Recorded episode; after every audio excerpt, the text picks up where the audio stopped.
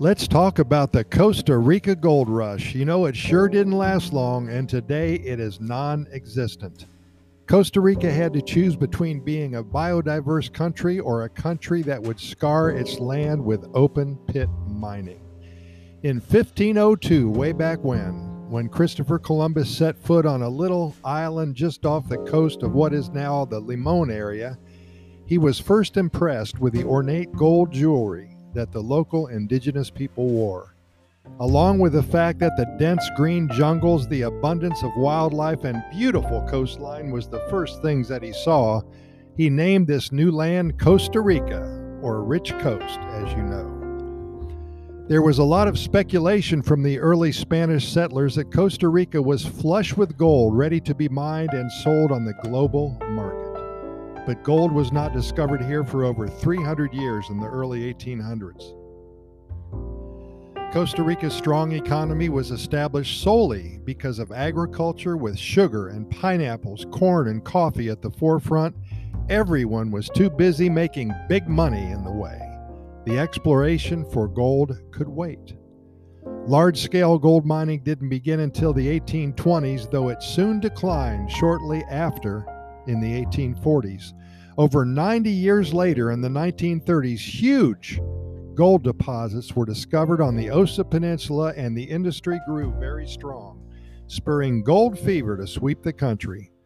Throughout the early years, the Osa Peninsula and areas surrounding were deemed uninhabitable, almost considered a wasteland simply because there were no people in the area. It was a dense jungle habitat with no future plans to make it a place where people would want to live. With the discovery of gold in the area, a migration to the peninsula quickly began as a surge of excited people flocked to the area with hopes of striking it rich, mining for gold. Many of those who moved to the area were refugees from the other Caribbean nations seeking refuge from the iron fist rule of their national governments along with the former banana plantation workers from the Limon region looking for work, following the closing of many of the United Fruit Company plantations during this time. The Osa Peninsula was one of Costa Rica's largest gold producing regions until the late 1980s. It was known for producing exceptionally high grade gold with a total purity above 20 carats, considered to be very high for natural gold deposits.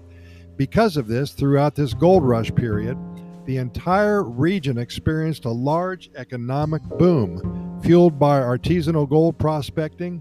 Unlike other gold mining zones of Costa Rica, however, the Osa Peninsula was unique in that gold was not only abundant in the mountainous regions, but also was found in hundreds of riverbanks throughout the peninsula in sedimentary form. Sedimentary gold, much different from larger gold nuggets, can be extracted in an artisanal process known as gold panning, a labor intensive method of extraction that utilizes a gold pan to separate the precious metal out of the sand and gravel deposits. This artisanal form of mining was the initial method adopted by many of the local gold miners, known locally here in Spanish as oreros.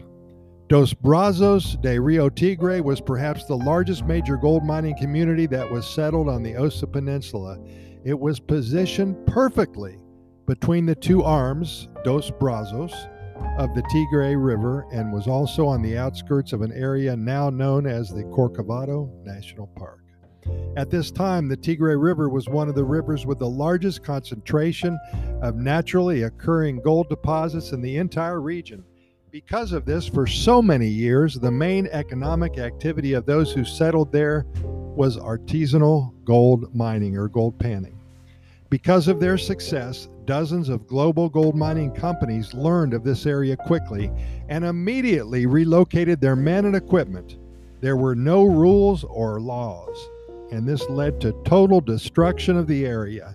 Huge tracts of natural habitats, jungles, and wildlife were decimated. Deforestation, landslides, and devastation continued for many, many years. The government finally stepped in to save their cherished land. They knew something was wrong. In response to this terrible environmental damage in 1975, President Daniel Oduber established Corcovado National Park, a protected conservation territory of the Osa Peninsula that spans nearly one third of the region's landscape. With the formation of this protected territory came significant government effort to eradicate any extractive activities within the park's limits. And for the next eight to 10 years, the government completely banned gold prospecting of all types. They started to heavily enforce these regulations within this restricted territory. While this legislation improved environmental conditions in the long run, for many local people, the immediate impact was so negative, resulting in widespread unemployment.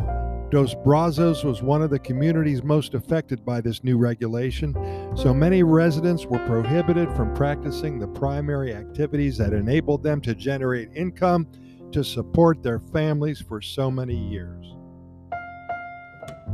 In 2004, the community formed a excuse me, ACODO a nonprofit conservation association dedicated to the ultimate protection of the flora and fauna of the entire Dos Brazos de Rio Tigre and the surrounding communities of the Osa Peninsula.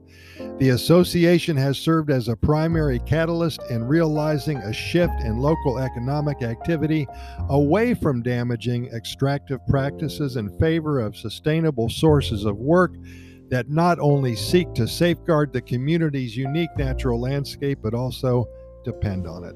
This has been very successful. In February of 2015, the ACODOBRARTI opened its first entrance into Corcovado National Park, and today the community has 25 nationally certified park guides who offer tours throughout the peninsula. As you can see by the abbreviated history above, the Costa Rican government has chosen its country's biodiversity and the health of its flora and fauna over what riches can be generated by a robust gold industry.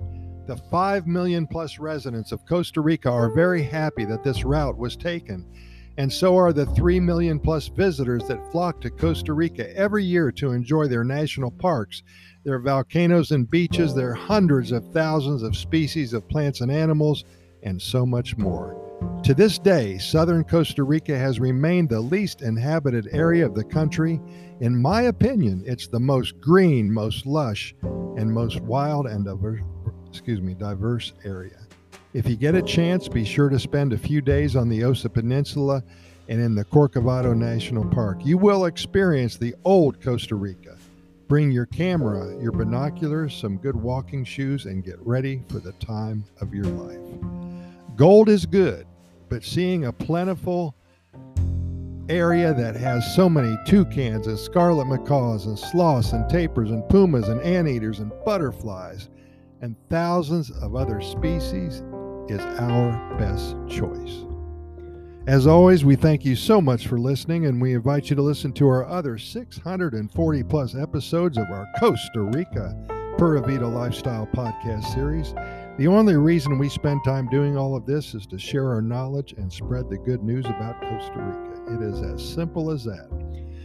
We invite you to get caught up with all of our episodes in the next couple of weeks. We cover every topic imaginable about Costa Rica. We keep them short, usually between 7 and 10 minutes long. We know you're busy and we respect your time.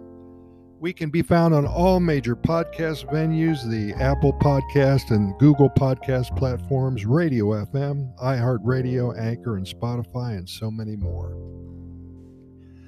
Also, I've added a link to our Costa Rica Immigration and Moving Experts website. If you are considering a move to Costa Rica, and you're interested in acquiring legal status for you alone or for you and your family, we have well over 20 years of experience helping individuals and families make the move to this amazing country. Again, Costa Rica immigration and moving experts. Be sure to check us out when you're ready. Thanks again, and we'll see you here tomorrow. And keep in mind that we present these podcast episodes to you seven days a week. We never try to miss a day only because there's so much good news coming out of Costa Rica and so many things to talk about that we simply want to share them all with you immediately. Pura Vida, thanks for listening, and we will see you tomorrow about the same time.